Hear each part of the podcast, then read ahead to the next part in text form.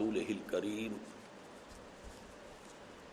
أما بعد فقد قال الله تبارك وتعالى كما ورد في سورة الصف أعوذ بالله من الشيطان الرجيم بسم الله الرحمن الرحيم وإذ قال موسى لقومه يا قوم لم تؤذونني وقد تعلمون أني رسول الله إليكم ۖ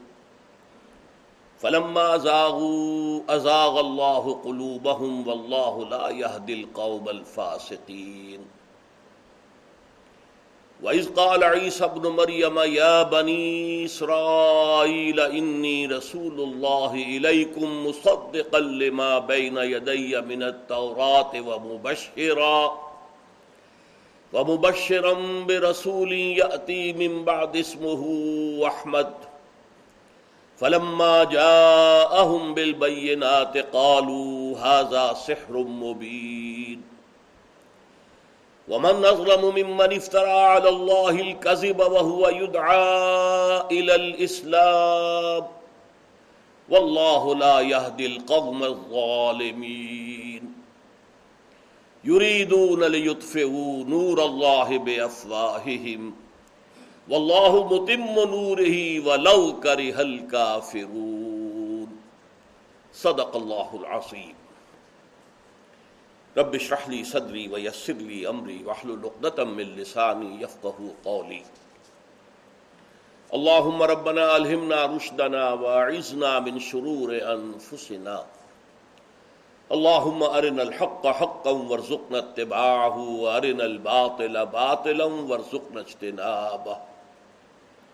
اللهم وفقنا لما تحب وتقبل منا فإنك خير المتقبلين آمين يا رب العالمين سورہ صف کی ہم اس سے قبل چھ آیات کا مطالعہ کر چکے ہیں پہلی چار آیات تمہیدی نوعیت کی ہیں اس میں جو مضمون حقیقتاً مختلف اسالیب سے لا کر جس جگہ مرکوز کیا گیا ہے وہ کیا ہے جہاں تک تسبیح و تحمید کا تعلق ہے تو کائنات کا ذرہ ذرہ اللہ کی تسبیح و تحمید کر رہا ہے سب بحال اللہ معاف سماوات و معاف بہو العزیز الحکیم تو اگر بندہ مومن بھی بس اسی پر اکتفا کرے تو وہ تو جمادات و نباتات سے بڑھ کر نہ ہوا بندہ مومن کا کام ہے تکبیر رب اور تکبیر رب کے معنی صرف یہ نہیں ہے کہ کہہ دیا جائے اللہ اکبر نعرہ تکبیر اللہ اکبر بس تکبیر رب کے معنی ہے اللہ کی بڑائی کا اعلان اللہ کی کبریائی کا نفاس اس کے لیے تن من دھن لگا دینا یہی بات ہے جو علامہ اقبال نے بہت خوبصورت انداز میں کہی ہے یا وسعت افلاق میں تکبیر مسلسل اللہ اکبر اللہ اکبر وسعت افلاق میں یا خاک کی آغوش میں تسبیح و مناجات سبحان اللہ سبحان اللہ الحمد للہ الحمد للہ وہ مسل کے مردان خدا گاہ خدا مست یہ مذہب ملا و جماعت و نباتات یہ فرق ہے یہی وجہ ہے کہ اگلی آیت میں جھنجوڑ دیا گیا یا اور خبردار کر دیا گیا یہ زبانی دعوے ایمان کے اور اللہ کی محبت کے اور رسول کے عشق کے ان سے کوئی کریڈٹ نہیں ملے گا یہ سخت ترین ڈیبٹ بن جائے گا تمہارے خلاف لما ان مالا تفالون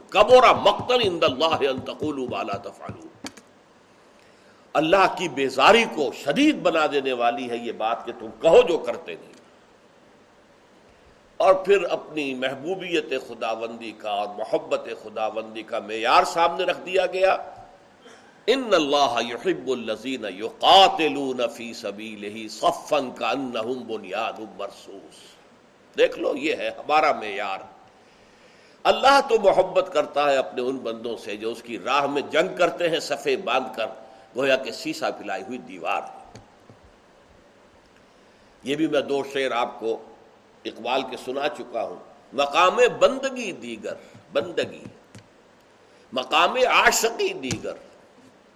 محبت خدا بندی کا مقام کچھ اور ہے اور صرف بندگی خدا بندی کا مقام کچھ اور ہے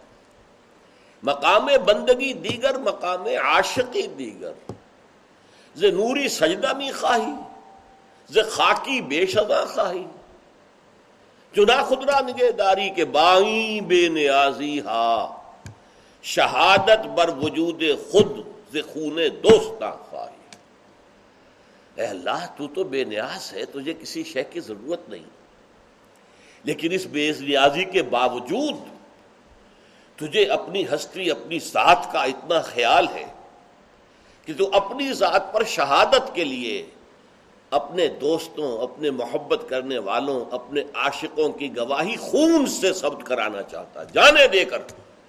اور ثابت کرو کہ تم گواہ ہو واقع اللہ اللہ اس کے لیے شہادت کی موت جو ہے وہ مرو تب گویا کہ ثابت ہوا کہ تم اللہ کے عاشق یہ چار آیتیں ہیں تمہید کی اس کے بعد چار ہی آیتیں ہیں جیسا کہ میں نے ابتدا میں عرض کیا تھا کہ ان صورتوں میں ایک مشترک مضمون یہ بھی ہے کہ سابقہ امت مسلمہ کے کچھ حوالے دیے جاتے ہیں مسلمانوں یہ ان کے آئینے میں اپنی تصویر دیکھ لو اس لیے کہ حضور سے دونوں طرح کی حدیثیں جو ہیں وہ منقول ہیں مروی ہیں لطب تب تب قبل کو تم لازمن انہی راستوں پر چلو گے جن پر تم سے پہلے لوگ چلے ہیں یہاں تک کہ اگر ان میں سے کوئی بدبخت اپنی ماں کے ساتھ اس نے زنا کیا ہوگا تم میں بھی کوئی بدبخت اٹھے گا جو یہی حرکت کرے گا اگر وہ گوہ کے بل میں گھسے تھے تم بھی گھسو گے اور ساتھ ہی فرما دیا گیا اللہ امتی اسرائیل حزب بن میری امت پر بھی وہ سارے حالات و واقعات وارد ہو کر رہیں گے کہ جو بنی اسرائیل پر وارد ہوئے تھے بالکل ایسی مشابہت سے جیسے کہ ایک جوتا دوسرے جوتے سے مشابہ ہو اس کے لیے بنی اسرائیل کی تاریخ جو سابقہ امت مسلمہ ہے اس کی تین جھلکیاں دکھائی گئی ہیں چار آیات میں میں نے پچھلی مرتبہ عرض کیا تھا کہ تورات ہی میں ہے یہ کہ خدا نے فرمایا بنی اسرائیل سے کہ اے بنی اسرائیل تو تو وہ چھنال عورت ہے جس نے پہلی شب میں اپنے شوہر سے بے وفائی کی ہے اس لیے کہ حضرت موسا علیہ السلام سے تو ان کی تاریخ شروع ہوتی ہے انہیں تورات دی گئی انہیں کتاب دی گئی حضرت موسا کے ذریعے انہیں بدترین غلامی سے نجات دلائی گئی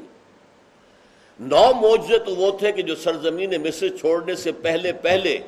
آل فرعون کو بھی دکھائے گئے اور بنی اسرائیل نے بھی دیکھے اپنی نگاہوں سے پھر وہاں سے نکلنے کے وقت عظیم ترین معجزہ کہ اسائے موسوی کی ایک ضرب سے سمندر پھٹ گیا پھر اسائے موسوی کی ضرب سے بارہ چشمے ایک چٹان سے پھوٹ بہے قد عالم کلو ناسم مشربہ ہوں بارہ قبیلوں میں سے ہر ایک نے اپنا اپنا چشمہ معین کر لیا تاکہ پانی لینے پر اور پانی پینے پلانے پہ جھگڑا نہ ہو پھر بھوک لگی تو من و سلوان ہوا دھوپ نے ستایا تو صاحبان ابر کا جو ہے ان کے ساتھ ساتھ چلتا رہا جیسے جیسے قافلہ چل رہا تھا چھ لاکھ کا صاحبان ساتھ ساتھ چل رہا تھا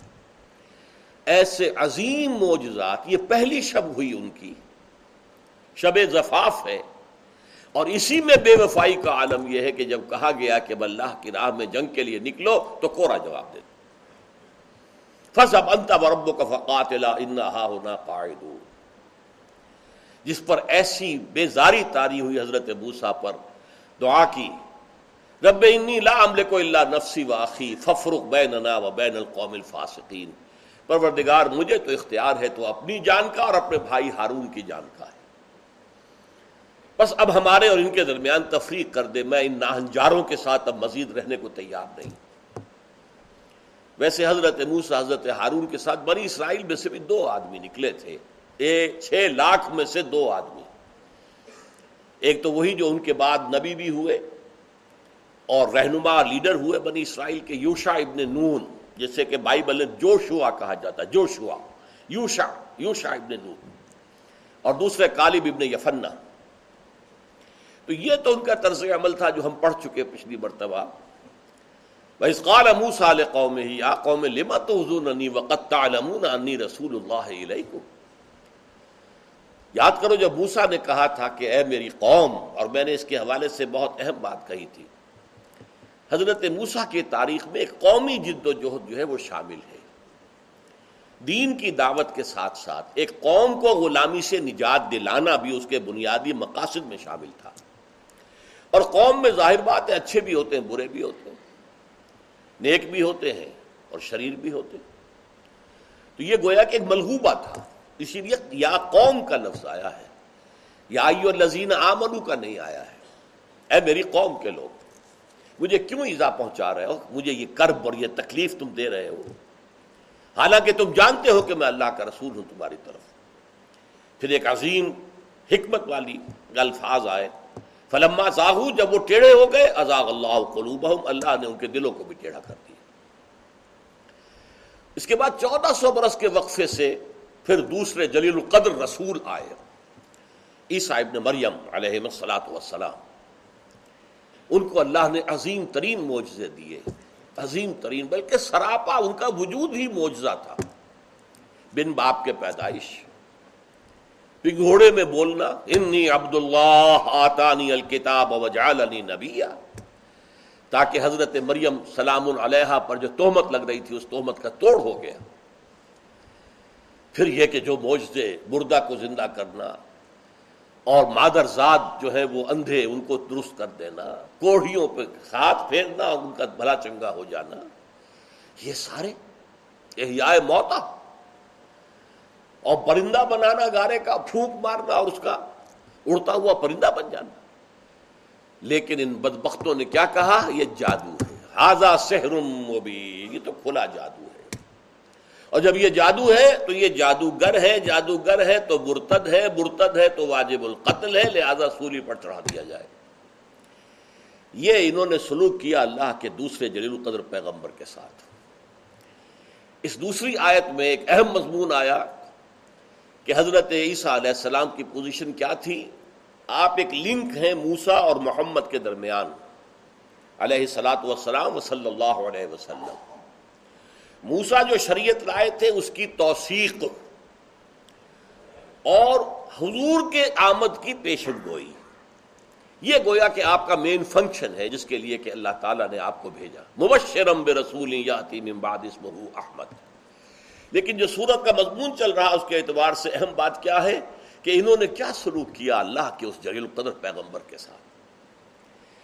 اب اس دوسرے حصے کی چار آیات میں سے دو وہ ہے کہ جن میں ان کا سلوک محمد الرسول اللہ صلی اللہ علیہ وسلم کے ساتھ کیا رہا خاتم النبیین آخر المرسلین نبی آخر الزمان جس کا انتظار کر رہے تھے انتظار کر رہے تھے انتظار کر رہے تھے جس کے حوالے سے دھمکایا کرتے تھے اوسر خضرت کے لوگوں کو کہ دیکھو اس وقت تم ہمیں دبا لیتے ہو اس لیے کہ ان کی حیثیت ایسی تھی کہ جیسے کہ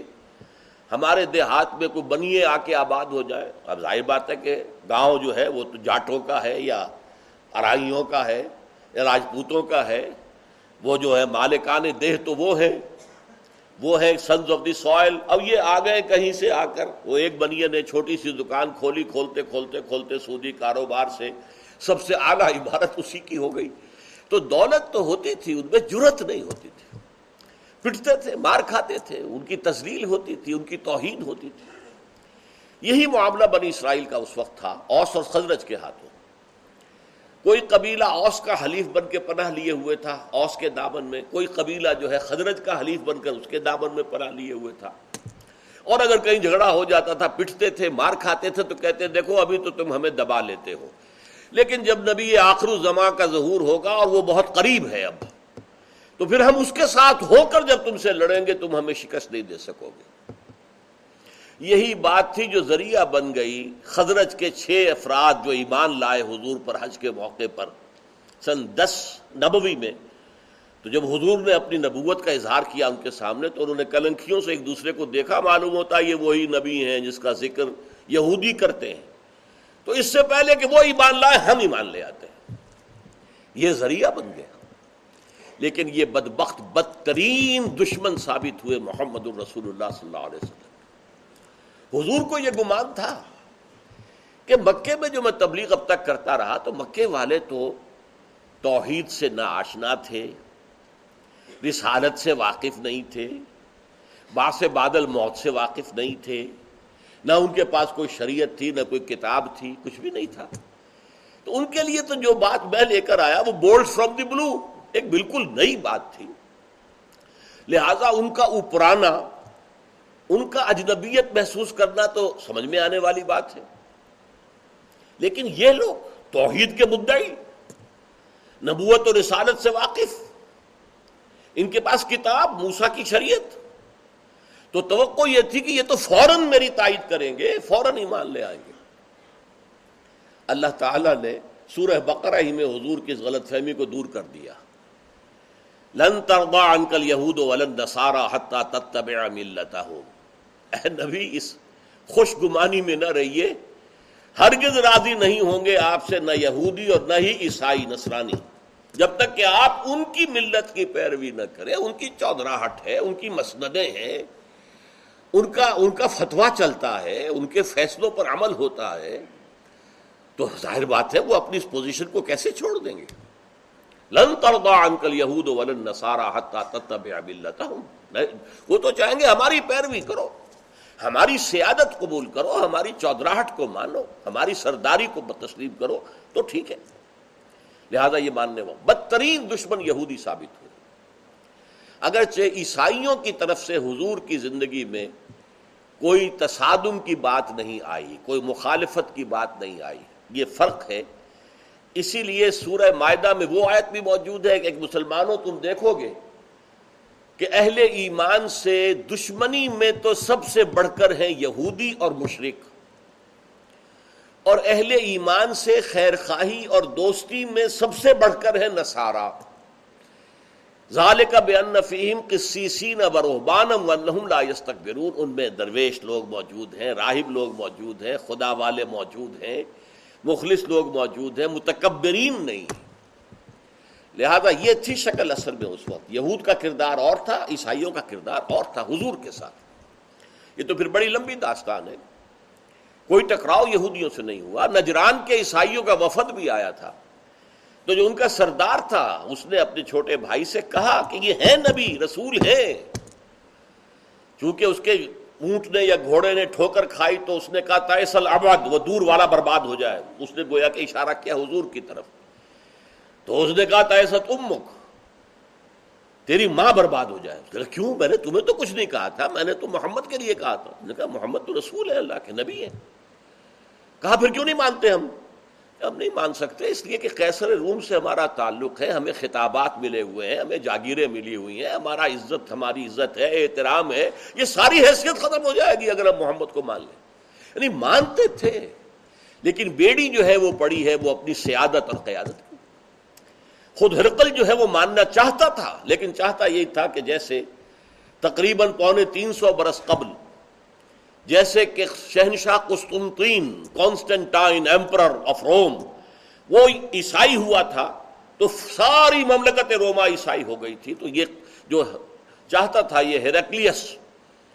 تو ہرکل جسے ہرکل ہم کہتے ہیں ہیریکلیس ہیریکلیس کی بھی خواہش یہ تھی کہ میری پوری سلطنت مسلمان ہو جائے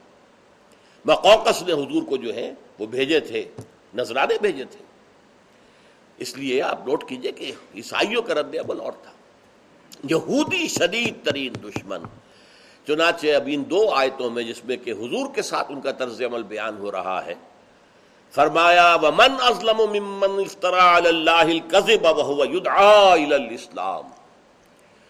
ان لوگوں سے بڑھ کر ظالم کون ہوگا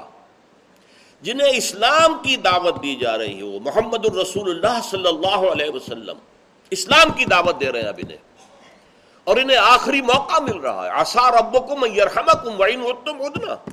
یہ سورہ اسرائیل میں آیات آ چکی ہیں اگرچہ تم مجرم ثابت ہو چکے ہو حضرت مسیح کو اپنے بس پڑتے سوری پر چڑھوا کر تم نے وہ جرم عظیم کیا ہے کہ بدترین عذاب استحصال کے مستحق ہو چکے ہو لیکن ہمارا فضل و کرم ہے تم پر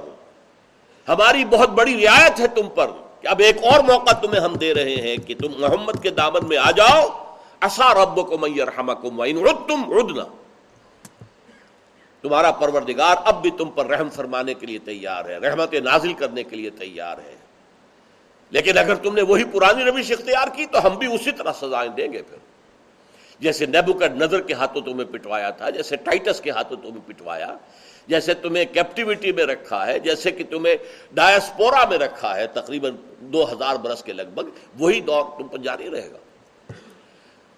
ان القرآن اقوام اگر آنا ہے تو یہ شاہدرا جو ہے اللہ کی رحمت کا دروازہ شاہدرا بڑا دروازہ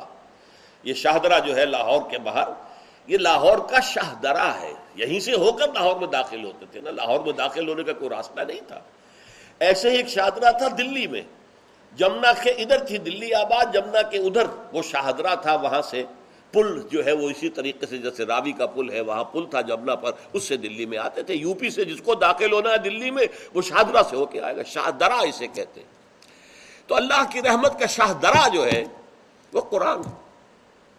لیکن ان بدبختوں نے کیا کیا اللہ تعالیٰ پر جھوٹ جڑے جھوٹی باتیں جو ہے اللہ کی طرف سے بیان کی ان میں سے چند کا میں ذکر کر رہا ہوں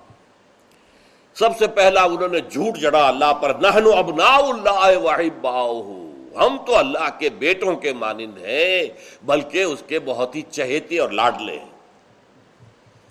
قرآن نے جواب دیا ان انتم بشر خلق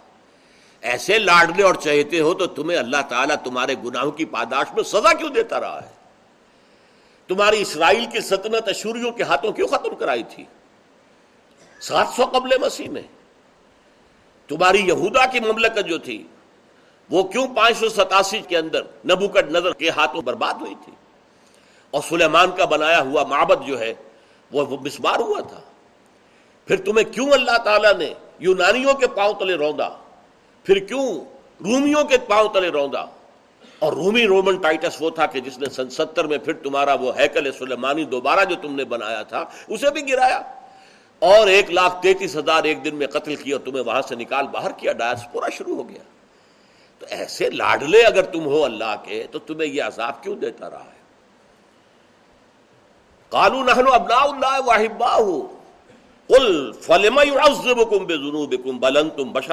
خلق دوسرا جھوٹ کیا گڑھا یا اللہ دو جگہ یہ آیت آئی ہے ایک جگہ معدودہ ایک جگہ معدودات ہمیں تو آگ چھو ہی نہیں سکتی مگر گنتی کے چند دن چند دن کے لیے صرف ڈالیں گے اگر جہنم میں ڈالا بھی تو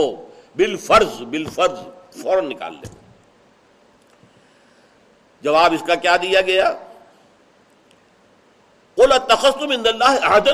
اللہ سے پوچھئے تم نے کوئی اللہ سے عہد لے لیا ہے اس بات کا وہ ہے سبوت تمہارے پاس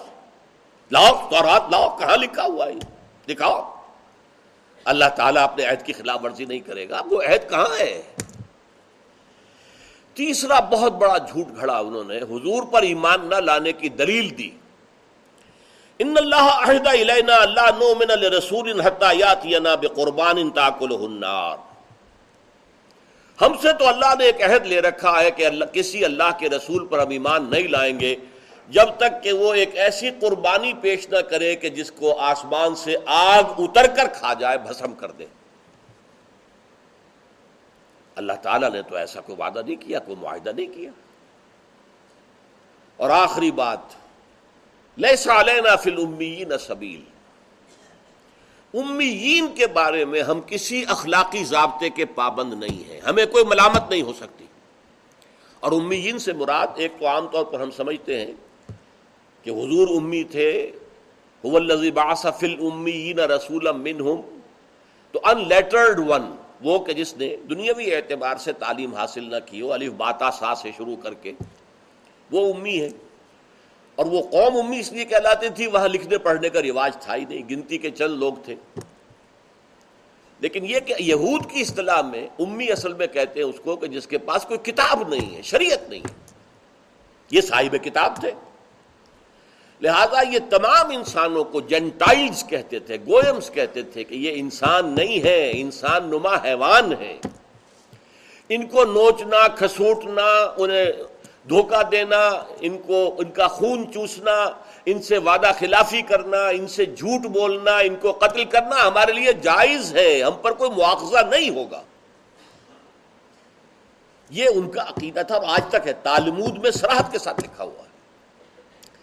یہی وجہ نوٹ کیجئے سود حرام ہے شریعت موسوی میں اور یہودی ایک دوسرے سے سود نہیں لیتے نہ لیتے ہیں نہ دیتے ہیں